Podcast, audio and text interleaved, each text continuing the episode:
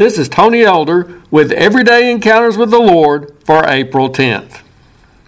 I remember one Sunday following the morning worship service, I was talking with some of the parishioners when my four year old grandson at the time went zooming past like a rocket. In spite of his having been told not to run in church, a few minutes later he came flying by again. I suppose he was letting out energy after having been cooped up in the nursery for an hour. As several of us commented about our desire to have such vigor, my mind went back to the previous day. That same grandson was playing soccer for the first time that spring. Although his team was doing quite well, Joshua hadn't fully gotten into the game yet. He was improving, getting in a few kicks during the last contest. He ran around and followed the action for the most part, but he didn't move very fast. He seemed to kind of shuffle around on the field, especially compared to the way he was zipping through the church building after our service. I thought that maybe the next time he was out on the soccer field, I should have hollered out, Joshua, run like you were in church. I wonder if God sometimes views our actions similarly, albeit in the opposite direction. He sees how much zeal we express as we cheer for our favorite basketball team in the Final Four, or as we urge the Braves to have a banner year. But when we get to church and are afraid to say amen or to sing loudly enough to be heard, maybe God wants to holler out at us Be enthusiastic as if you were at a ball game. If we would listen, maybe we would hear several such admonitions from the Lord. Exercise your soul to health and godliness like you regularly exercise your body. Give time and energy to serve me in some way like you do when involved in your hobby. Be as quick and consistent to talk to me as you are in calling up your best friend.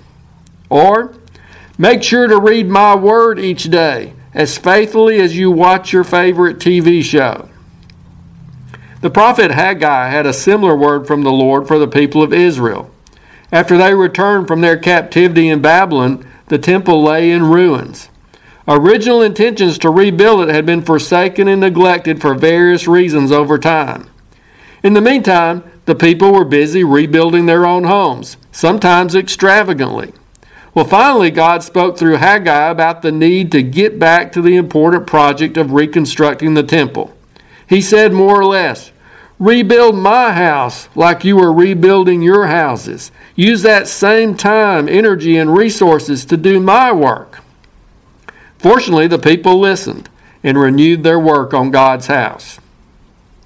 Is God trying to get across a similar message to us today? If so, we should realize that it goes deeper than our actions. Our actions reflect what's in our hearts. It's about what we consider important, what we desire, and whom we love. So, what's more important to us? The winning of a ball game or the winning of souls into the kingdom of God? What do we want more? To try to know as much as we can about our favorite celebrity or to try to know all we can about God and His will for us? And whom do we love most? Do we love the Lord with all our heart and soul? When it comes to our relationship with God, let's love Him like we love our spouse. Let's worship Him with more zeal than we have for anything else in this world. Let's serve Him with the best of our time and energy, not with our leftovers. As we walk with God, let's run as if we were an energetic little boy in church. If you're interested, Everyday Encounters with the Lord is available in both book and ebook formats. And now I pray that you'll encounter the Lord today in your own everyday experiences.